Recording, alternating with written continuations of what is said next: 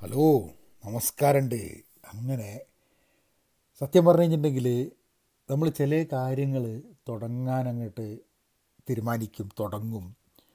പക്ഷെ എന്തോ അതങ്ങോട്ട് ഒരു കൺസിസ്റ്റന്റ് ആയിട്ട് സസ്റ്റെയിൻ ചെയ്തിട്ട് നിരന്തരം ചെയ്യാൻ വേണ്ടി വളരെ ബുദ്ധിമുട്ടാണ്. അത് നമുക്ക് ആ ചെയ്യുന്ന കാര്യത്തിനോട് ഇഷ്ടമില്ലാഞ്ഞിട്ടോ ഒന്നുമല്ല. പലപ്പോഴും എന്ത് പറ്റുമെന്ന് പറഞ്ഞു കഴിഞ്ഞിട്ടുണ്ടെങ്കിൽ അതിന് ആ ഒരു എനർജി മോട്ടിവേഷൻ ഒരു സെൽഫ് മോട്ടിവേഷൻ എടുത്ത് അങ്ങോട്ട് മുന്നോട്ട് പോകാൻ പറ്റില്ല. സത്യം പറഞ്ഞു കഴിഞ്ഞിട്ടുണ്ടെങ്കിൽ എനിക്ക് ഈ പോഡ്കാസ്റ്റിന്റെ കാര്യത്തിൽ അങ്ങനത്തെ ഒരു സംഭവമാണ് ഉണ്ടായിട്ടുള്ളത് നമ്മൾ പല പ്രാവശ്യം പോഡ്കാസ്റ്റ് തുടങ്ങിക്കഴിഞ്ഞിട്ട് കുറേ എണ്ണൊക്കെ അപ്ലോഡ് ചെയ്ത് പിന്നെ ഇനി ഇന്ന് മുതൽ സ്ഥിരമായിട്ട് നമ്മൾ ചെയ്യും എന്നും പറഞ്ഞിട്ടാണ് തുടങ്ങും. പക്ഷെ പിന്നെയും സംഭവം വഴിയിൽ വെച്ചിട്ട് മുടങ്ങും. ഞാൻ അങ്ങനെ ഇടയ്ക്കിടയ്ക്ക് ആലോചിക്കലുണ്ട്. എന്താണ് അതിന്റെ ഒരു പ്രശ്നം എന്നുള്ളത്? കാരണം എന്താ വെച്ചാൽ ചിലവർക്ക് തുടങ്ങാനുള്ള പ്രശ്നമാണ്. സ്റ്റാർട്ടം സ്റ്റാർട്ടിങ് ട്രിബിളാണ്. ചിലവർക്ക് എന്താന്ന് പറഞ്ഞു കഴിഞ്ഞാൽ ഈ സ്റ്റാർട്ടിങ് ട്രബിൾ അല്ല. സ്റ്റാർട്ട് ചെയ്ത് കഴിഞ്ഞിട്ട് അതിനെ മുന്നോട്ട് കൊണ്ടുപോകുക എന്നുള്ളതിന്റെ ഒരു ബുദ്ധിമുട്ടാണ്. അപ്പം ഈ ഒരു കോവിഡ് കാലത്ത് നമ്മളെല്ലാവരും വീട്ടിലൊക്കെ ഇരുന്നിട്ട് ഓരോ കാര്യങ്ങളൊക്കെ ആലോചിച്ചിട്ട് അപ്പം ഞാനിങ്ങനെ വളരെ ഒരു ഇൻട്രോസ്പെക്ഷൻ എന്ന് പറയും. അതായത് നമ്മൾ നമ്മളെ തന്നെ അന്വേഷിച്ച് പോവുക. അപ്പം നമ്മളെ പോരായ്മകളും നമ്മളെ പ്രശ്നങ്ങളും കാര്യങ്ങളൊക്കെ നമ്മളിങ്ങനെ അന്വേഷിച്ച് പോകുന്ന സമയത്ത് മനസ്സിലാവുന്നൊരു സാധനം നമുക്ക് നമ്മൾ തന്നെ അംഗീകരിക്കാതെ അല്ല നമ്മൾ തന്നെ കണ്ടുപിടിക്കാത്ത കുറേ പ്രശ്നങ്ങൾ നമുക്കുണ്ട്. ഇത് എനിക്ക് തോന്നുന്നത് പലപ്പോഴും ഈ വീഡിയോ വളരെ കൺസിസ്റ്റന്റായി ഇടുകയും ചെയ്യുക പോഡ്കാസ്റ്റ് കൺസിസ്റ്റന്റായി ഇടാതെയും ചെയ്യുക അതെന്താ കാരണം എന്നുള്ള ആലോചിക്കുന്നത് അപ്പം എനിക്ക് തോന്നുന്നത് എന്താ വെച്ചാൽ വീഡിയോ ഇടുന്ന സമയത്ത് വളരെ ഇൻസ്റ്റന്റായിട്ട് നമുക്ക് അതിന്റെ റിപ്ലൈ വരുന്നു ഇൻട്രാക്ട് ചെയ്യാൻ പറ്റുന്നു കാര്യങ്ങളൊക്കെ ചെയ്യാൻ പറ്റുന്നു. പോഡ്കാസ്റ്റിൽ അത് നടക്കുന്നില്ല. പക്ഷേ പോഡ്കാസ്റ്റിന്റെ കേട്ടിട്ട് ആൾക്കാർ നമുക്ക് പലപ്പോഴും ഒരു മെസ്സേജ് അയക്കും. അതൊന്ന് മനസ്സിലാവുന്നത് വെച്ചാൽ ആൾക്കാർക്ക് വീഡിയോ കാണുന്നതിനെക്കാട്ടും ചിലപ്പം ഇഷ്ടം എന്ന് പറയുന്നത് ഈ പോഡ്കാസ്റ്റാണെന്നാണ് പറയണത് കാരണം ഈ പോഡ്കാസ്റ്റിൽ അവർക്ക് ഒന്ന് എന്താ പറയുക വീഡിയോ കാണേണ്ട ആവശ്യമില്ല നമ്മൾ മോന്ത കാണേണ്ട ആവശ്യമില്ല എന്നുള്ളൊരു കാര്യമുണ്ട്. അത് കൂടാതെ എനിക്ക് തോന്നുന്ന ഒരു സംഭവം എന്താണെന്ന് പറഞ്ഞു കഴിഞ്ഞിട്ടുണ്ടെങ്കിൽ ഒരു സി നമ്മളുടെ യാത്ര ചെയ്യുമ്പോൾ അല്ലെങ്കിൽ വെറുതെ ഇരിക്കുമ്പോൾ വെറുതെ അങ്ങനെ ഇരുന്നിട്ട് വേറൊരു കാര്യം ചെയ്യേണ്ട വെറുതെ അങ്ങനെ ഇത് കേട്ടോണ്ടിരിക്കാം എന്നുള്ള ഒരു ഇതുണ്ട്. അപ്പോൾ ആൾക്കാർക്ക് പലപ്പോഴും ഇഷ്ടമാണ് പക്ഷെ നമ്മളതിൽ ഒരു കൺസിസ്റ്റൻസ് എടുക്കുന്നില്ല. അപ്പോൾ ആ സാധനം എങ്ങനെയെങ്കിലും പൊളിക്കണം. എത്ര പ്രാവശ്യമായി ഇങ്ങനെ ഇരുന്നിട്ട് പോഡ്കാസ്റ്റ് ഓരോന്ന് ചെയ്യും. എല്ലാ പോഡ്കാസ്റ്റിന്റെയും തുടക്കം നമ്മൾ പറയും. ഏ ഈ പോഡ്കാസ്റ്റ് തൊട്ട് ഇനി ഇത് ഗംഭീര സംഭവം മ്ലാനിയാക്കും കുതിരയാക്കുന്നു ഏ പക്ഷെ അത് നടക്കുന്നുള്ളത് ഇത് അതായത് പറയാൻ തന്നെ ഒരു ചമ്മലായി പോകുന്നുണ്ട് ഇപ്പോൾ അതായത് ഓരോ മൂന്ന് മൂന്ന് മാസം കൂടുമ്പോൾ നമ്മളിങ്ങനെ വേറെ വന്നിട്ട് ഏ ഇനി മുതൽ എന്നും പറഞ്ഞിട്ടുള്ള സാധനം പറയാൻ തന്നെ ഒരു ചമ്മൽ തോന്നിട്ട് അപ്പോൾ ഏതായാലും ഞാൻ ആലോചിച്ചു ഈ കോവിഡിന്റെ സമയത്ത് ഇപ്പോൾ എനിക്ക് തോന്നുന്നത് മാർച്ച് പതിനേഴാം തീയതി തൊട്ട് നമ്മൾ വീട്ടിൽ അടച്ചു പൂട്ടി കുത്തിരിക്കുക ഇവിടെ കാലിഫോർണിയയിൽ അപ്പോൾ മാർച്ച് പതിനേഴാം തീയതി തൊട്ട് എന്ന് പറഞ്ഞു കഴിഞ്ഞിട്ടുണ്ടെങ്കിൽ ഒരു മാസം ഒന്നര മാസമായി ഇരിക്കുന്നത് അതിൽ പല കാര്യങ്ങളും നടക്കുന്നുണ്ട്. നാട്ടിലെ വിശേഷങ്ങൾ അറിയുന്നുണ്ട്. നാട്ടിൽ ആൾക്കാർ തമ്മിൽ കല്ലിന് അറിയുന്നുണ്ട്. ഞാനിങ്ങനെ ആലോചിക്കുക. കഴിഞ്ഞ ദിവസം കണ്ടപ്പോൾ ഏറ്റവും വലിയൊരു വാർത്ത ഞങ്ങൾ ഭയങ്കര ഒച്ചപൊളി ആൾക്കാരുണ്ടാക്കുന്നത് കേരള നമ്പർ വൺ ആണോ അല്ലയോ എന്നുള്ളത്. എന്താണ് ചെയ്യലേ അല്ല? ഇതൊക്കെ വലിയ ചർച്ചയാണ്? കേരള നമ്പർ വൺ ആണോ? കേരള നമ്പർ വൺ അല്ലേ എന്നൊക്കെ. അല്ല നമ്മളിപ്പോൾ എല്ലാ ലോകത്തിലൊക്കെ ഇപ്പോൾ എല്ലാ രാജ്യങ്ങളും സംസ്ഥാനങ്ങളും ഒക്കെ പറയുന്നുണ്ട് ഓല നമ്പർ വൺ ആണ് അതായത് ഇപ്പോൾ ഇന്ത്യ പറയുന്നു ഇന്ത്യ ഇന്ത്യയാണ് നമ്പർ വൺ അമേരിക്ക പറയുന്നു അമേരിക്ക നമ്പർ വൺ യു കെക്കാർ പറയും നമ്മളാണ് ഏറ്റവും വലിയ ടീംസ് എന്നല്ലേ ദുബായിലുള്ള ആൾക്കാർ പറയും ഓലാണ് വലിയ ടീംസ് എന്നല്ല അപ്പോൾ എല്ലാ ആൾക്കാർക്കും അവരുടെ നാട് ഭയങ്കര വലുതാണെന്നുള്ളത് അവർക്ക് തോന്നുന്നുണ്ട്. അപ്പോൾ മലയാളികൾ എന്നുള്ള രീതിയിൽ നമ്മൾ മാത്രം ഇപ്പോൾ കേരളം നമ്പർ വൺ എന്ന് വിചാരിച്ചിരിക്കുന്നതുകൊണ്ട് വലിയ വലിയ തെറ്റിയുണ്ടോ അല്ല സത്യം പറഞ്ഞു കഴിഞ്ഞാൽ ഈ ഒരു കാലത്ത് നമ്മളല്ല പറഞ്ഞത്. നാട്ടിൽ ബാക്കി ഇന്ത്യയിലും മറ്റ് സ്ഥലങ്ങളിലും ലോകത്തിന്റെ മറ്റ് സ്ഥലങ്ങളിലൊക്കെയാണ് ആൾക്കാർ പറയുന്നത് കേരളം കാര്യങ്ങളൊക്കെ മര്യാദ ചെയ്തിട്ടുള്ളത് അപ്പോൾ ഈ മലയാളി പൊള്ളിയാണ് മലയാളി നല്ലാണ് എന്ന് പറയുന്ന സമയത്ത് ഏത് മലയാളിക്കാണ് കണ്ണ് കടിക്കുന്നത് എനിക്ക് മനസ്സിലാകത്ത് ഏ? അല്ല ഓരോ ആൾക്കാരൊക്കെ ചാനൽ ചർച്ചയിലൊക്കെ വന്ന് ഇങ്ങനെ ഡയലോഗ് അടിക്കും. ഏ അതെന്താ? ഓ പിന്നെ നിങ്ങൾ അങ്ങനെ നമ്പർ വണ്ണാന്നൊന്നും പറയണ്ട. കാരണം എന്താണെന്ന് പറഞ്ഞാൽ നിങ്ങൾ നോക്കിക്കഴിഞ്ഞാൽ ഏ അപ്പുറത്തെ സ്ഥലത്തൊന്നും പ്രശ്നമില്ലല്ലോ. ഓൽ പറയുന്നില്ലല്ലോ. പിന്നെ നിങ്ങൾ മാത്രം തള്ളി ഉണ്ടാക്കേണ്ട ആവശ്യമുണ്ടെന്നല്ലേ അല്ല ഇവലക്കൊക്കെ എന്താ? നമ്മൾ നല്ലതാന്നൊക്കെ പറഞ്ഞു കഴിഞ്ഞിട്ടുണ്ടെങ്കിൽ ഭയങ്കര ഒരു നാണമൊക്കെയാണ് തോന്നുന്ന ആൾക്കാർക്ക് ഇല്ലേ അല്ല ഞാൻ ആലോചിക്കുക എന്തൊരു എന്ത് മാനസികാവസ്ഥയായി ആൾക്കാർക്ക്? അല്ല ഈ സമയത്തുള്ള സ്ഥിതി എന്താണെന്ന് പറഞ്ഞു കഴിഞ്ഞാൽ നമുക്ക് വളരെ ഒരുമയോടുകൂടി ചെയ്ത് എന്തെങ്കിലും ഒരു ഒരുമയോടുകൂടി പ്രതിരോധിക്കാൻ നിന്ന് കഴിഞ്ഞാൽ തന്നെ ഈ കോവിഡിന്റെ പ്രശ്നം ഭയങ്കര പ്രശ്നമായി കിടക്കുക. അപ്പോൾ ആ ഒരു സമയത്ത് നമ്മൾ അതിനെയൊക്കെ ഒന്ന് അതിജീവിച്ച് അതിന്റെ ഇടയിൽ കൂടെ ഒരു കുത്തിത്തിരിപ്പൊക്കെ ഉണ്ടാവുക എന്നൊക്കെ പറഞ്ഞാൽ ഭയങ്കര വിഷമമാണ്. നമ്മൾ പുറത്തുനിന്ന് പ്രത്യേകിച്ച് നമ്മൾ ഇന്ത്യന്റെയൊക്കെ പുറത്ത് നിന്നിട്ട് ഇങ്ങനെ കാണുന്ന സമയത്ത് ചിലപ്പോൾ ചാൻ ഞാൻ ഒരു കാര്യം മനസ്സിലാക്കിയിട്ടുണ്ട്. ഈ സോഷ്യൽ മീഡിയയിലും ചാനൽ ചർച്ചയിലും നടക്കുന്ന മാതിരിയല്ല. സാധാരണ നാട്ടുകാർ അങ്ങോട്ടും ഇങ്ങോട്ടും പെരുമാറുന്നത് എന്നുള്ളതാണ് നാട്ടിൽ ഞാൻ ചെന്നപ്പോൾ മനസ്സിലാക്കിയൊരു സംഭവം. അതായത് സോഷ്യൽ മീഡിയ കംപ്ലീറ്റ് കഴുത്തിന് കുത്തിന് കയറി പിടിക്കാനുള്ള രീതിയിലാണ് ആൾക്കാർ നിൽക്കുക എല്ലാ സിനിക്കൽ എന്ന് പറഞ്ഞൊരു വാക്കുണ്ട്. അതായത് പുച്ഛം. എല്ലാത്തിനോടും പുച്ഛമുള്ള രീതിയിലാണ് സോഷ്യൽ മീഡിയയിലും അവിടെയൊക്കെ ആൾക്കാർ പക്ഷേ നേരിട്ട് കണ്ടു കഴിഞ്ഞിട്ടുണ്ടെങ്കിൽ അങ്ങനെ പുച്ഛല്ല. ആൾക്കാർക്ക് മനുഷ്യന്മാരെന്നുള്ള രീതിയിൽ അങ്ങോട്ടും ഇങ്ങോട്ടും ഒരു ബന്ധമൊക്കെ ഉണ്ട്. അപ്പോൾ ഇത് ഈ കോവിഡ് കാലത്ത് എനിക്ക് തോന്നുന്നു ലോകത്തിൽ നല്ലൊരു ശതമാനം ആൾക്കാർ ഈ ഒരു കാലത്ത് അവരുടെ ലോകത്തിനെ കുറിച്ചും അവരുടെ അവരുടെ സമൂഹത്തിനെക്കുറിച്ചും അവരുടെ ജീവിതത്തിനെക്കുറിച്ചും കുടുംബാംഗങ്ങളെക്കുറിച്ചും കുടുംബത്തിനെക്കുറിച്ചും വ്യക്തികളെക്കുറിച്ചും അവരുടെ ബന്ധങ്ങളെക്കുറിച്ചൊക്കെ ആൾക്കാർ കുറേ ചിന്തിക്കുന്നുണ്ടാവും എനിക്ക് തോന്നുന്നുണ്ട്.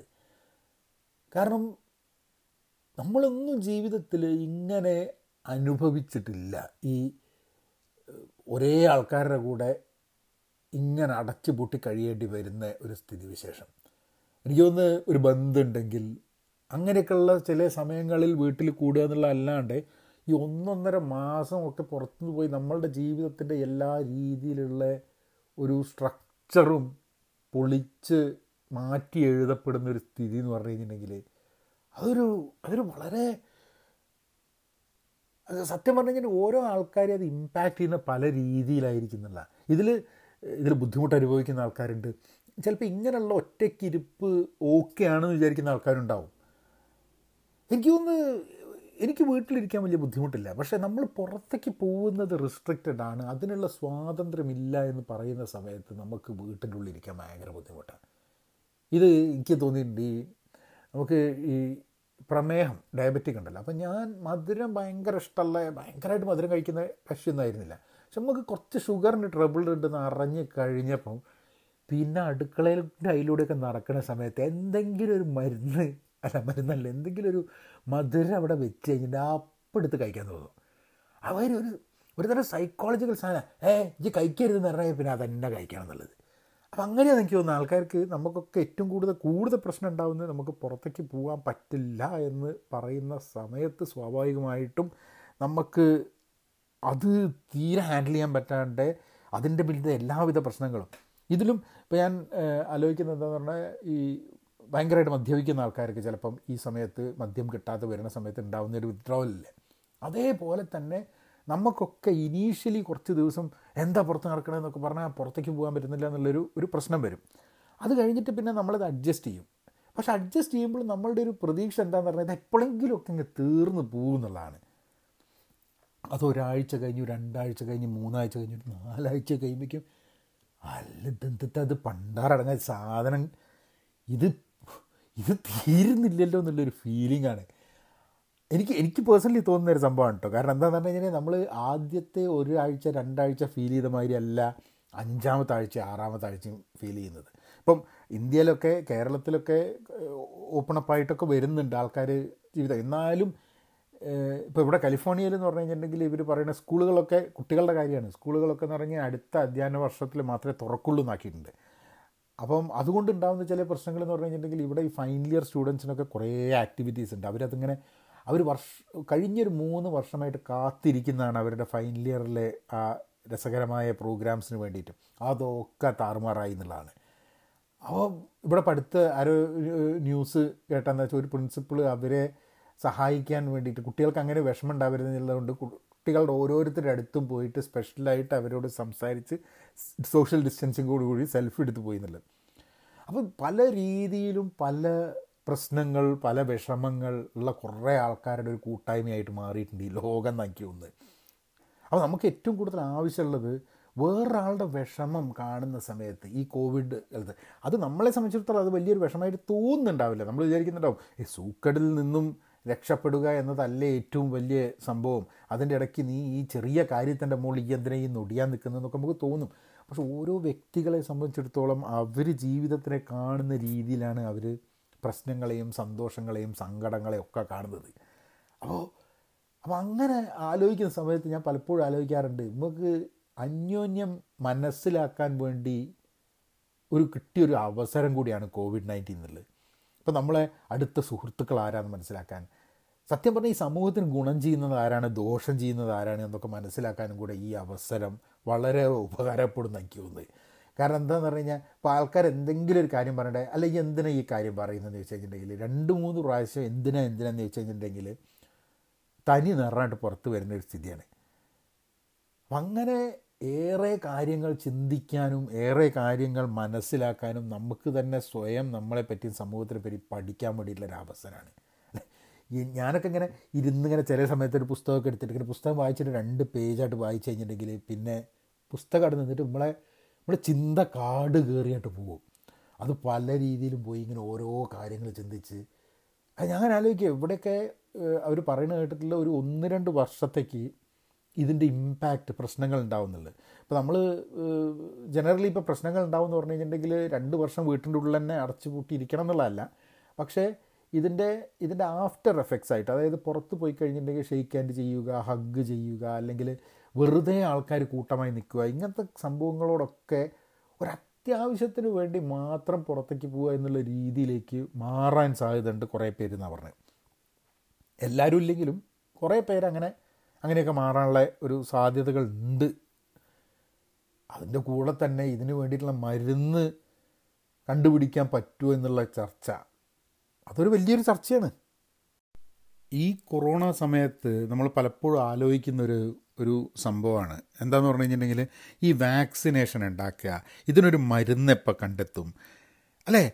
ഞാൻ കഴിഞ്ഞ ദിവസം എന്തോ ഒരു കാര്യം വായിക്കുന്ന സമയത്ത് അതിലവർ പറഞ്ഞതെന്ന് വെച്ചാൽ ഈ വാക്സിനേഷൻ കണ്ടെത്തുക എന്ന് പറഞ്ഞു കഴിഞ്ഞിട്ടുണ്ടെങ്കിൽ ഏതെങ്കിലും കുറച്ച് ആൾക്കാർ പോയിട്ട് ഇരുന്നായിട്ട് റിസർച്ച് ചെയ്ത് കഴിഞ്ഞിട്ടുണ്ടെങ്കിൽ കണ്ടെത്താൻ പറ്റുന്ന സാധനം അല്ലാത്ത ഈ വാക്സിനേഷൻ അതിന് അതിന്റേതായിട്ടുള്ള സമയവും എടുക്കും. അത് പെട്ടെന്ന് ഒരു വളരെ ഫാസ്റ്റായിട്ട് ഒരു ആറ് മാസം കൊണ്ട് നമുക്ക് ഒരു വാക്സിനേഷൻ കണ്ടുപിടുത്താന്നുള്ള രീതിയിൽ കണ്ടെത്താൻ പറ്റുന്ന ഒരു സംഭവമല്ല. ഇപ്പോൾ എയ്ഡ്സ് എന്ന് പറഞ്ഞ രോഗം ഉണ്ടല്ലോ ഇപ്പോൾ എച്ച് ഐ വിന്റെ കാര്യം. അപ്പോൾ നമ്മൾ പലപ്പോഴും ആലോചിക്കും ആ എച്ച് ഐ വി ഇപ്പോൾ പഴയ മാതിരി ഒന്നും അല്ല അപ്പോൾ അതിന് വാക്സിനേഷൻ കണ്ടെത്തിയിട്ടുണ്ടാവില്ല എന്നുള്ളത്. സത്യം പറഞ്ഞു കഴിഞ്ഞാൽ എയ്ഡ്സ് എച്ച് ഐ വി രോഗത്തിന് എച്ച് ഐ വി ഇതിന് ഒരു വാക്സിനേഷൻ കണ്ടെത്തിയിട്ടില്ല. ഒരു നാൽപ്പത് വർഷമായി എന്നിട്ട് പോലും വാക്സിനേഷൻ കണ്ടെത്തിയിട്ടില്ല എന്നുള്ളതാണ്. പക്ഷെ എന്താ നടന്നതെന്ന് പറഞ്ഞു കഴിഞ്ഞിട്ടുണ്ടെങ്കിൽ അത് പണ്ട് ഭയങ്കര ഫേറ്റിലായിരുന്നു. അതായത് എയ്ഡ്സ് വന്നു കഴിഞ്ഞിട്ട് മരിക്കുമെന്നുള്ള കാര്യം ഏതാണ്ട് ഉറപ്പായിരുന്നു. ഇന്ന് അത് അതിനെ സ്റ്റോപ്പ് ചെയ്യാൻ വേണ്ടി അതിന്റെ പ്രശ്നങ്ങൾ സ്റ്റോപ്പ് ചെയ്യാൻ വേണ്ടി അത് ഫെയ്റ്റൽ അല്ലാതെയാക്കാൻ. അപ്പോൾ ആർക്കെങ്കിലും ഒരാൾക്ക് എയ്ഡ്സ് ഉണ്ടെങ്കിൽ അത് വലിയ പ്രശ്നമല്ലാതെ അതിനെ മറികടക്കാൻ വേണ്ടിയിട്ടുള്ള മരുന്നുകൾ വന്നിട്ടുണ്ട്. വാക്സിനേഷൻ വന്നിട്ടില്ല. ഈ വാക്സിനേഷന്റെ പ്രത്യേകത എന്താണെന്ന് പറഞ്ഞു കഴിഞ്ഞാൽ നമ്മൾ വളരെ ഹെൽത്തി ആയ ഒരാൾക്കും കൊടുക്കുന്ന ഒരു സാധനമാണ് ഈ വാക്സിനേഷൻ അപ്പോൾ വാക്സിനേഷൻ ഹെൽത്തി ആയ ഒരാൾക്ക് കൊടുക്കുന്ന സമയത്ത് പിന്നെ ആ രോഗം എന്ത് തന്നെ വന്നാലും ആ രോഗം അയാൾക്ക് വരില്ല എന്നാണ് അപ്പോൾ എയ്ഡ്സ് ആർക്കും വരില്ല എന്നുള്ള രീതിയിൽ വാക്സിനേഷൻ കൊടുത്തു കഴിഞ്ഞിട്ട് ഇല്ലാണ്ടാക്കാൻ പറ്റില്ല. പക്ഷെ വന്നു കഴിഞ്ഞാൽ അതിന് വേണ്ടിയിട്ടുള്ള മരുന്നുകൾ പത്ത് മുപ്പത് കൊല്ലമുള്ളതിനെക്കാട്ടും മുമ്പുള്ളതിനെക്കാട്ടും വളരെ എഫക്റ്റീവായിട്ടുള്ള മരുന്നുകൾ ഇന്നുണ്ട് എന്നുള്ളതാണ് അതിന്റെ ഒരു വ്യത്യാസം. അതാണ് ഈ ട്രീറ്റ്മെന്റും വാക്സിനേഷനും തമ്മിലുള്ളൊരു ഒരു വ്യത്യാസം തന്നെ. അപ്പം ഇതിൽ സത്യം പറഞ്ഞു കഴിഞ്ഞിട്ടുണ്ടെങ്കിൽ ഇതിന്റെ ഒരു ഇപ്പം നമ്മൾ സാർസ് എന്ന് പറഞ്ഞൊരു വൈറസിന്റെ കാര്യം ഉണ്ടായിരുന്നില്ല? ഇപ്പോൾ സാർസിനെ പറ്റിയിട്ട് നമ്മൾ കഴിഞ്ഞ ഈ കോവിഡ് നയന്റീൻ വരുന്നതിന് മുമ്പ് വരുമ്പോൾ ഇവിടെ സ്റ്റാർ സാർസിനെ പറ്റിയിട്ടുള്ള പേടിയൊന്നും ഉണ്ടായിരുന്നല്ലോ. പക്ഷേ സാർസിന്റെ വാക്സിനേഷൻ ഒന്നും കണ്ടെത്തിയിട്ടുണ്ടായിരുന്നില്ല.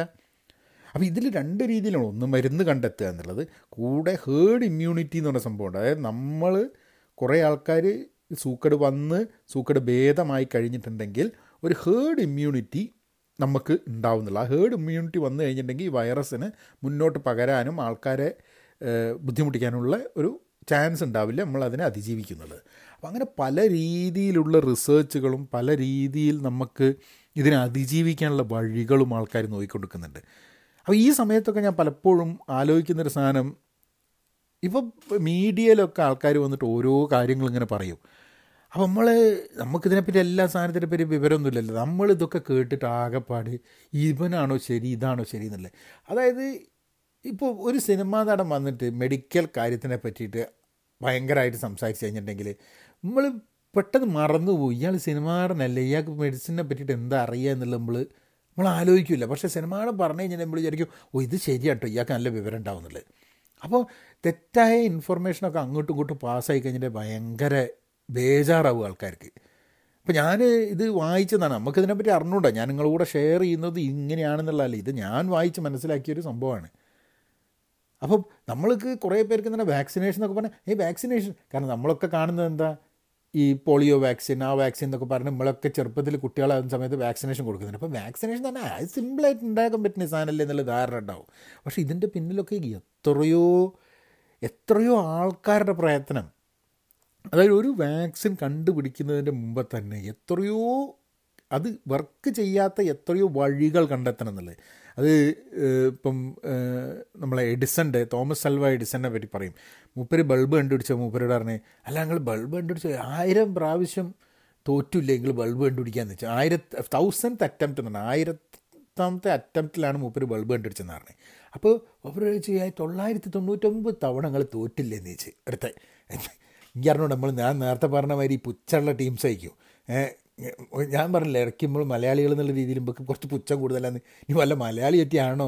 എഡിസനോട് ചോദിച്ചെന്നാണ് നീ ഇപ്പോൾ ജയി ബൾബൊക്കെ കണ്ടുപിടിച്ച് പക്ഷേ തൊള്ളായിരത്തി തൊണ്ണൂറ്റൊമ്പത് പ്രാവ് ചെയ്യ തോറ്റില്ലടോ എഡിസനെ എന്നുള്ളൊരു ചോദ്യം ചോദിച്ചായിരിക്കും ചിലപ്പോൾ പക്ഷേ എഡിസൺ എന്താ ഉത്തരം പറഞ്ഞതെന്ന് പറഞ്ഞാൽ മൂപ്പര് പറഞ്ഞേ അതെ ഞാൻ തൊള്ളായിരത്തി തൊണ്ണൂറ്റൊമ്പത് തവണ എങ്ങനെ ഇത് ചെയ്യാൻ പറ്റില്ല എന്നുള്ളതാണ് കണ്ടുപിടിച്ചതാണ് അതായത് കണ്ടുപിടുത്തം തന്നെയാണ്.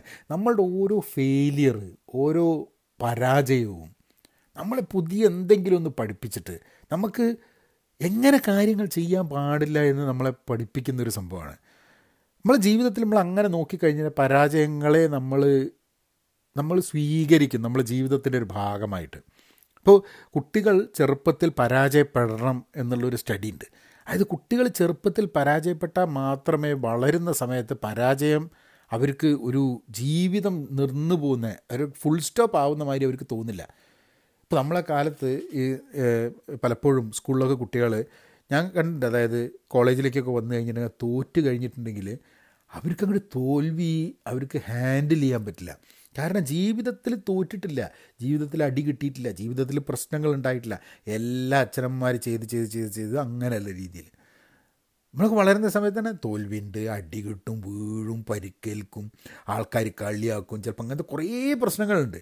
അപ്പോൾ ഇതിൽ നിന്നൊക്കെ എന്ന് പറഞ്ഞു കഴിഞ്ഞാൽ കുട്ടികളുടെ ഇടയിൽ കളിയാക്കലൊക്കെ വേണമെന്നുള്ളതല്ല. കാരണം കളിയാക്കലിന്റെ മുറിവ് ബുള്ളിയിങ് എന്ന് പറഞ്ഞതും നമ്മൾ ആൾക്കാരെ അവരുടെ അവരുടെ ലുക്സിന്റെ മുകളിൽ അവരുടെ ശാരീരികമായ കാര്യത്തിന്റെ മുകളിലൊക്കെയുള്ള കളിയാക്കൽ പണ്ട് ധാരാളം ഉണ്ടായിരുന്നു. അത് കൊണ്ടുണ്ടാവുന്ന ആ മുറിവ് എന്ന് പറഞ്ഞാൽ ജീവിതകാലത്തിൽ ഒരിക്കലും മാറാത്ത മുറിവുകളാണ്. അപ്പം അങ്ങനെ ചെയ്തില്ല. പക്ഷെ എന്നാലും തോൽവിയെ പറ്റി പഠിപ്പിക്കുക എന്നുള്ള ഒരു സംഭവം അതൊരു വിഷയമായിട്ട് തന്നെ നമ്മൾ സ്കൂളിലൊക്കെ പഠിപ്പിക്കണം എന്നുള്ളത് ഇടയ്ക്കിങ്ങനെ തോന്നാറുണ്ട്. കാരണം നമുക്ക് തോൽവി എന്താണെന്ന് മനസ്സിലാവുകയും ആ തോൽവി വന്നു കഴിഞ്ഞിട്ടുണ്ടെങ്കിൽ എല്ലാ തോൽവിയും ജീവിതത്തിന്റെ അവസാനം ഒരു തോൽവി എല്ലാ തോൽവിയല്ല ഒരു തോൽവിയും ജീവിതത്തിന്റെ അവസാനമല്ല എന്ന് മനസ്സിലാക്കാൻ. കാരണം നമുക്ക് ജീവൻ ഉണ്ടെങ്കിൽ നമ്മളിവിടെ ജീവിച്ച് തുടങ്ങിയിട്ടുണ്ടെങ്കിൽ പിറന്നു കഴിഞ്ഞിട്ടുണ്ടെങ്കിൽ നമ്മളുടെ ഏറ്റവും പരമോന്നതമായ ഉത്തരവാദിത്തം എന്ന് പറഞ്ഞു കഴിഞ്ഞിട്ടുണ്ടെങ്കിൽ ജീവിതം മുന്നോട്ട് കൊണ്ടുപോകുന്നുണ്ട്.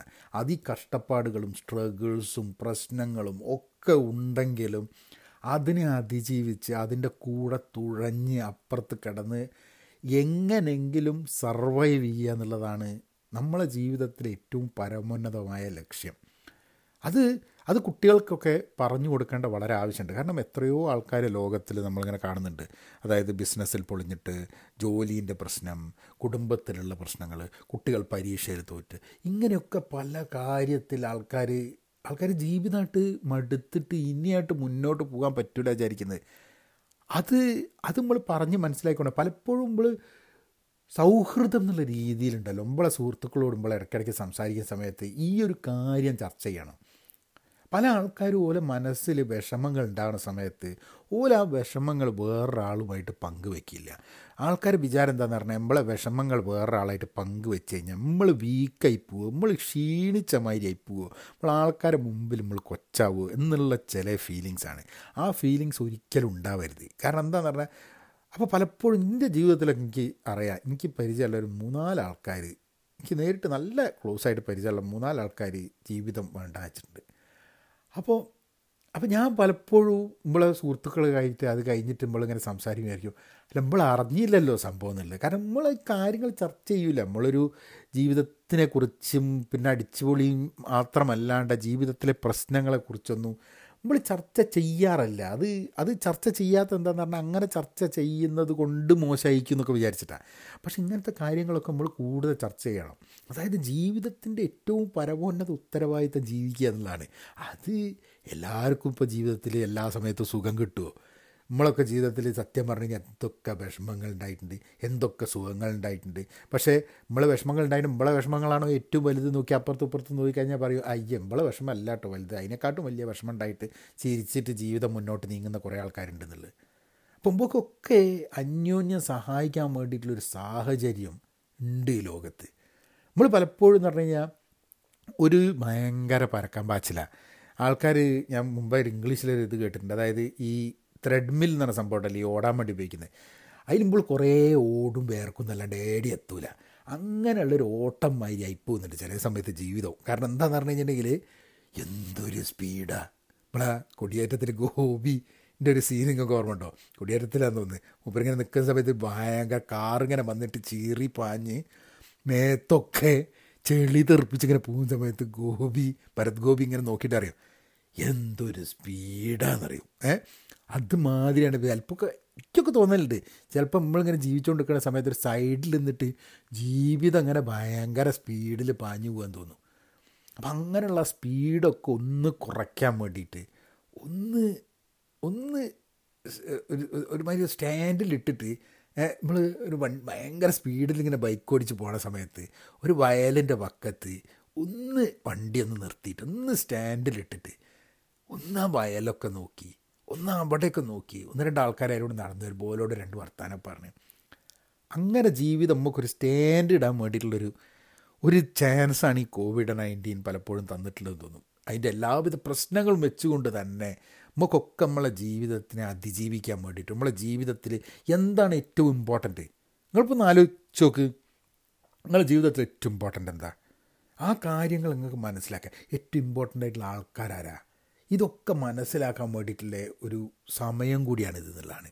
അപ്പോൾ ഇങ്ങനെയൊക്കെയാണ് എന്റെ ഈ കോവിഡ് കാലത്ത് ഇമ്പളെ ചിന്ത ഇങ്ങനെ പോകുന്നത്. ഓരോ ബൈക്ക് ഓരോ ലെവലിൽ ഇങ്ങനെ പോയിക്കൊണ്ടിരിക്കുന്നുണ്ട്. ഇതൊക്കെ ഞാൻ നേരത്തെ പറഞ്ഞില്ലേ ഇപ്പോൾ പോഡ്കാസ്റ്റ് ചെയ്യുന്ന സമയത്ത് ഇങ്ങനെ കാട് കയറിയായിട്ട് പോവുക എന്നുള്ളതാണ്. ഞാനെന്തായാലും പറയുന്നില്ല ഇത് കണ്ടിന്യൂ ചെയ്തൊക്കെ. നമുക്ക് ഒരു കവിതയും വെച്ചിട്ട് മുഖമായിട്ട് ഇതായാലും ഞാനൊരു കവിത വായിക്കാം. ഒരു ഇംഗ്ലീഷ് എന്താ പറഞ്ഞ ഒരു ഫോറിൻ കവിന്റെ ഒരു കവിത. നമ്മൾ ഇത്രയും ഓരോ രീതിയിലൊക്കെ കാര്യങ്ങളൊക്കെ പറഞ്ഞ് ഇങ്ങനെ ഒരു ഒരു മൂഡിലായിട്ട് പോയി. ആ മൂഡിനെ അണ്ട് പൊളിക്കാം. എന്നിട്ട് ഒരു കവിതയും കൂടെ പറഞ്ഞിട്ട് നമുക്ക് ഈ പോഡ്കാസ്റ്റ് കൂടെ ചേർത്താം. അപ്പോൾ കവിത നിങ്ങൾ കേട്ടോളി. അപ്പോൾ കവിത നമുക്ക് നിക്കരാഗുവൻ കവിയുണ്ട് റൂബേൻ ഡാരിയോ എന്ന് പറഞ്ഞിട്ട്. ആയിരത്തി എണ്ണൂറ്റി അറുപത്തേഴിൽ ജനിച്ചിട്ട് ആയിരത്തി തൊള്ളായിരത്തി പതിനാറിലാണ് ഇവർ മരിക്കുന്നത്. ഇവർ മോഡേൺ മോഡേണിസ്മോ എന്ന് പറഞ്ഞിട്ട് അതായത് അത്യാധുനികം എന്ന് പറയാം. മോഡേണിസ്മോ എന്ന സ്പാനിഷ് അമേരിക്കൻ ലിറ്റററി മൂവ്മെന്റ് ഉണ്ടായിരുന്നു. അതിന് തുടക്കമിട്ടത് റൂബേൻ ഡാരിയോക്കെയാണ്. അപ്പോൾ അദ്ദേഹത്തിന്റെ നൊക്ടേൺ നൊക്ടേൺ എന്ന് പറഞ്ഞിട്ടുള്ള ഒരു കവിതയാണ് ഞാൻ മലയാളത്തിലേക്ക് പരിഭാഷപ്പെടുത്തിയാണ്. അത് നിങ്ങൾക്കൊന്ന് വായിച്ച് ലഭിച്ചത് നൊക്ടേൺ റൂബേൻ ഡാരിയോ. രാത്രിയുടെ നിശബ്ദത. ഒരു വിഷാദാത്മകമായ രാത്രിയുടെ നിശബ്ദത. എന്തിന്റെ ആത്മാവ് ഇങ്ങനെ വിറയ്ക്കുന്നു? എന്തിനീ ആത്മാവ് ഇങ്ങനെ വിറയ്ക്കുന്നു? എനിക്കെന്റെ രക്തത്തിന്റെ മൂളൽ കേൾക്കാം. എനിക്ക് എന്റെ രക്തത്തിന്റെ മൂളൽ കേൾക്കാം. എന്റെ തലച്ചോറിലൂടെ ഒരു മൃദുവായ കൊടുങ്കാറ്റ് നീങ്ങുന്നു. എന്റെ തലച്ചോറിലൂടെ ഒരു മൃദുവായ കൊടുങ്കാറ്റ് നീങ്ങുന്നു. ഉറക്കമില്ലായ്മ. ഉറങ്ങാനും സ്വപ്നം കാണാനും കഴിയുന്നില്ല. ഞാൻ എന്റെ വിഷാദം വീര്യം കുറയ്ക്കാൻ രാത്രിയുടെ വീഞ്ഞിലും ഇരുട്ടിന്റെ അത്ഭുതകരമായ സ്ഫടികത്തിലും ആത്മീയ ശസ്ത്രപ്രയോഗത്തിന് സ്വയം വിധേയമാകുന്ന സാമ്പിളാണ്. ഞാൻ എന്റെ വിഷാദം വീര്യം കുറയ്ക്കാൻ രാത്രിയുടെ വീഞ്ഞിലും ഇരുട്ടിന്റെ അത്ഭുതകരമായ സ്ഫടികത്തിലും ആത്മീയ ശസ്ത്രപ്രയോഗത്തിന് സ്വയം വിധേയമാവുന്ന സാമ്പിളാണ്. ഞാൻ സ്വയം ചോദിക്കുന്നു പ്രഭാതം എപ്പോൾ വരും? പ്രഭാതം എപ്പോൾ വരും? ആരോ വാതിലടച്ചിരിക്കുന്നു ആരോ അടുത്തുനിന്ന് നടന്നുപോയി. ക്ലോക്ക് മൂന്നടിച്ചു. അതവളായിരുന്നെങ്കിൽ. അതവളായിരുന്നെങ്കിൽ. നൊക്ടേൺ റൂബേൻ ഡാരിയോ അതാണ് കവിത. അപ്പം കവിത പരിഭാഷപ്പെടുത്തിയാൽ നന്നായിട്ടുണ്ടോ നന്നായിട്ടില്ലേ എന്നുള്ള ചോദ്യം ചോദിക്കുന്നില്ല. കാരണം എന്താ പറഞ്ഞിട്ട് എനിക്ക് വലിയൊരു പ്രശ്നം എന്താ ഈ പരിഭാഷപ്പെടുത്തി കഴിഞ്ഞാൽ തന്നെ നമ്മളിങ്ങനെ ഒരു സാധനം ഇങ്ങനെ പരിഭാഷപ്പെടുത്തും. പിന്നെ നമ്മൾ ആ സമയത്ത് വായിക്കുമേ ഉഷാറായിക്കും തോന്നും. പിന്നെ ഒരു രണ്ട് രണ്ട് കൊല്ലമൊക്കെ കഴിഞ്ഞിട്ട് നമ്മളിത് വായിച്ചു ഇതെന്താ ഇങ്ങനെ തോന്നും. കാരണം പലപ്പോഴും നമ്മൾ എന്തെങ്കിലും ഒരു ക്രിയാത്മകമായി ക്രിയേറ്റീവായിട്ട് എന്തെങ്കിലും കാര്യം ചെയ്യുമ്പോൾ അത് ആ സമയത്തുള്ള നമ്മളുടെ നോളേജ് അറിവ് മാനസികാവസ്ഥ ഇങ്ങനെയൊക്കെ വെച്ചിട്ടാണ് നമ്മളൊരു സാധനം ഉണ്ടാക്കുക. ഒരു രണ്ട് വർഷം കഴിഞ്ഞിട്ട് നമുക്ക് ചിലപ്പോൾ കൂടുതൽ കാര്യങ്ങൾ മനസ്സിലായിട്ടുണ്ടാവും ഭാഷയെപ്പറ്റി മനസ്സിലായിട്ടുണ്ടാവും. അപ്പം അങ്ങനെ കുറേ കാര്യത്തിനുള്ള കഴിവ് ശ്രദ്ധിച്ചിട്ടുണ്ടാവും ചില കാര്യങ്ങൾ കൂടുതൽ മനസ്സിലായിട്ടുണ്ട്. അപ്പം നമ്മൾ മുൻപ് ചെയ്തൊരു കാര്യത്തിനെ പറ്റി ആലോചിച്ച് കഴിഞ്ഞിട്ടുണ്ടെങ്കിൽ നമുക്ക് എപ്പോഴും തോന്നും അയ്യേ ലേശം കൂടെ നന്നാക്കിയേ ഇനിന്ന് അപ്പം അത് അതൊരു അതൊരു വലിയ പ്രശ്നമാണ്. നമ്മളെ ജീവിതത്തിൽ നമ്മളെപ്പോഴും ഒരു പാസ്റ്റ് ഇന്നലെയെ നോക്കി നമ്മൾ വിലയിരുത്താൻ നിന്ന് കഴിഞ്ഞിട്ടുണ്ടെങ്കിൽ പലപ്പോഴും ചെയ്ത കാര്യങ്ങളൊക്കെ കുറച്ചും കൂടെ നന്നാക്കായിരുന്നു കുറച്ചും കൂടെ നന്നാവുമായിരുന്നു കുറച്ചും കൂടെ മെച്ചപ്പെടുത്തായിരുന്നു. നമ്മളെത്ര പോരാ എന്നൊക്കെ ഒരു തോന്നൽ നമുക്കുണ്ടാവും. കാരണം കാരണം ഒരിക്കലും നമുക്ക് ഇന്നുള്ള വിവരം പണ്ടുണ്ടാവാൻ പറ്റുമല്ലോ നമ്മൾ കാലം വെച്ചിട്ട് ഓരോ കാര്യങ്ങൾ ചെയ്യുമ്പോൾ ഓരോ വിജയത്തിലും പരാജയത്തിലും അടി കിട്ടുമ്പോഴും ആൾക്കാരോട് സംസാരിക്കുമ്പോഴും പുസ്തകം വായിക്കുമ്പോഴും സിനിമ കാണുമ്പോഴും ലോകത്തിൽ നടത്തുന്ന സംഭവങ്ങളെ നിരീക്ഷിക്കുമ്പോഴും മനസ്സിലാക്കുമ്പോഴും ഒക്കെ നമുക്ക് വിവരം കുറേശ്ശെ കുറേശ്ശെ കൂടി വരികയാണ്. അപ്പോൾ ഈ വിവരമൊക്കെ ആയി തന്നെ ഉണ്ടായിരുന്നെ നമ്മളത് ചെയ്യുമോ അപ്പോൾ പാസ്റ്റിനെ പറ്റിയിട്ട് പഴയ കാര്യത്തിനെ പറ്റി ആലോചിച്ച് അതിനെ വിലയിരുത്തി അത് ശരിയാണോ തെറ്റാണോ നമ്മളത്ര പോരാന്നൊക്കെ പറഞ്ഞ് നമ്മൾ തന്നെ നമ്മളെ കഴുത്തിൽ വെറുതെ കയറിടരുത് എന്നുള്ളതാണ്. കാരണം എന്താണെന്ന് പറഞ്ഞാൽ നമുക്ക് അങ്ങനത്തെ കാര്യത്തിൽ നമ്മൾ ആലോചിക്കേണ്ട പക്ഷെ മുൻപ് നടന്ന കാര്യത്തിന് നമുക്ക് മാറ്റാൻ പറ്റില്ല നമുക്ക് പറ്റുന്ന രീതിയിൽ നമ്മൾ ചെയ്ത് നമുക്ക് തെറ്റായിരിക്കും ചെയ്തിട്ടുണ്ടാവും നമ്മൾ ശരിയായിരിക്കും ചെയ്തിട്ടുണ്ടാവും നമ്മൾ നന്നായി ചെയ്തിട്ടുണ്ടാവില്ല ഇതൊക്കെ പക്ഷെ ചെയ്ത് ചെയ്ത് ഇനി പന്തും ചെയ്യാൻ പറ്റില്ല. പക്ഷേ ഫ്യൂച്ചർ നമ്മളെ ഭാവി അതിങ്ങനെ ബ്ലാങ്ക് സ്ലേറ്റ് മാതിരി കിടക്കല്ലേ? നമ്മളതിലേക്ക് കൂടെ എന്തൊക്കെ എഴുതാം എന്തൊക്കെ ചെയ്യാം എവിടെയൊക്കെ പോവാം. ഈ ഫ്യൂച്ചർ എന്ന് പറയുന്നതാണ് എനിക്കും നിങ്ങൾക്കും ഒരേപോലെ ഉള്ളത് നമ്മളൊന്ന് ആലോചിച്ച് നോക്ക്. ഇപ്പോൾ പാസ്റ്റ് കാര്യത്തിനെ പറ്റിയിട്ട് ഒരു അഞ്ച് വർഷം മുമ്പ് നടന്ന ഒരു കാര്യത്തിനെ പറ്റി നമുക്ക് എല്ലാവർക്കും വിവിധ അഭിപ്രായങ്ങളുണ്ടാവും. അല്ലേ? ഓരോരോ ചിന്തയായിരിക്കും പക്ഷേ മുന്നോട്ടുള്ള പത്ത് വർഷത്തിനെ പറ്റി നമ്മൾ ആലോചിച്ച് കഴിഞ്ഞിട്ടുണ്ടെങ്കിൽ നമുക്ക് എന്തൊക്കെ ചെയ്യാം? നമുക്കൊക്കെ ഒരുമിച്ച് എന്തൊക്കെ ചെയ്യാൻ പറ്റും? നമ്മളെ ജീവിതം അപ്പോൾ എപ്പോഴും മുന്നോട്ട് നോക്കുന്ന സമയത്ത് ശുഭാപ്തിയോട് കൂടിയിട്ട് ഗംഭീരമായ അതുകൊണ്ടാണ് എപ്പോഴും കോവിഡ് എന്നുള്ള കാലം എന്തൊക്കെ പ്രശ്നങ്ങളായാലും നമ്മളിതിനെ അതിജീവിച്ച് അപ്പുറത്ത് എത്തുന്ന സമയത്ത് നമ്മളിപ്പത്തരെ കാട്ടും സ്ട്രോങ്ങർ ആയിരിക്കുന്നുള്ളതാണ് ആണ്. നമ്മളൊന്ന് ആലോചിച്ച് നോക്ക്. ഒരു എട്ട് മാസം ഒരു വർഷം കഴിഞ്ഞ് കഴിഞ്ഞിട്ടുണ്ടെങ്കിൽ നമ്മൾ പിന്നിലേക്ക് തിരിഞ്ഞു നോക്കി നമ്മൾ പറയും ഓ കോവിഡിന്റെ ഒരു കാലം എന്ന് പറയും. പക്ഷേ നമ്മളതിനെ അതിജീവിച്ച മാതിരി നമുക്ക് തോന്നും. ഇത് പ്രളയം വന്നപ്പോഴും നിപ്പ വന്നപ്പോഴും ഒക്കെ പക്ഷെ നമ്മൾ മറക്കരുത് ചില കാര്യങ്ങൾ. ഇതിൽ നിന്നും പല കാര്യങ്ങളും നമ്മൾ പഠിക്കണം. ആ പഠിച്ച കാര്യങ്ങൾ വെച്ചിട്ട് വേണം നമുക്ക് മുന്നോട്ടുള്ള ജീവിതം നന്നാക്കാൻ. നല്ലൊരു കേരളം നല്ലൊരു സമൂഹം നല്ലൊരു ഭാരതം നല്ലൊരു ലോകം. ഏ? അങ്ങനെയൊക്കെയുള്ള ചില കാര്യങ്ങൾ ചിന്തിച്ച് മുമ്പോട്ട് മുന്നോട്ട് പോയിക്കൂടെ? അപ്പോൾ എല്ലാവർക്കും സത്യം പറഞ്ഞു കഴിഞ്ഞിട്ടുണ്ടെങ്കിൽ ഇത് ഞാൻ podcast at the time of corona എന്നാണ് പറഞ്ഞിട്ടുള്ളത്. കൊറോണ കാലത്തെ ഒരു പോഡ്കാസ്റ്റ് അപ്പോൾ എല്ലാവർക്കും ആ ഫ്യൂച്ചർ ഉഷാറായിട്ട് ചിന്തിക്കാൻ വേണ്ടിയിട്ട് കാട് കയറി ചിന്തിച്ചോളി ഈ സമയത്ത്. കാരണം നമുക്ക് കാട് കയറി ചിന്തിക്കാനുള്ള സമയമുള്ള സമയമാണിപ്പോൾ. കാട് കയറി ചിന്തിച്ചോളി. പക്ഷെ ഒരിക്കലും ജീവിതം മുട്ടിപ്പോയി എന്നുള്ള തോന്നലുണ്ടാവരുത്. കാരണം എന്താണെന്ന് പറഞ്ഞു കഴിഞ്ഞിട്ടുണ്ടെങ്കിൽ ജീവിതം അങ്ങനെ മുട്ടാനുള്ളതല്ല ജീവിക്കാൻ വേണ്ടിയിട്ടുള്ളതാണ്. ഇപ്പോൾ ഉത്തരവാദിത്തം എന്താണ്? ജീവിക്കുക. എന്നാൽ പിന്നെ അങ്ങനെയാക്കാം. സലാണ്ടേ ഓക്കെ.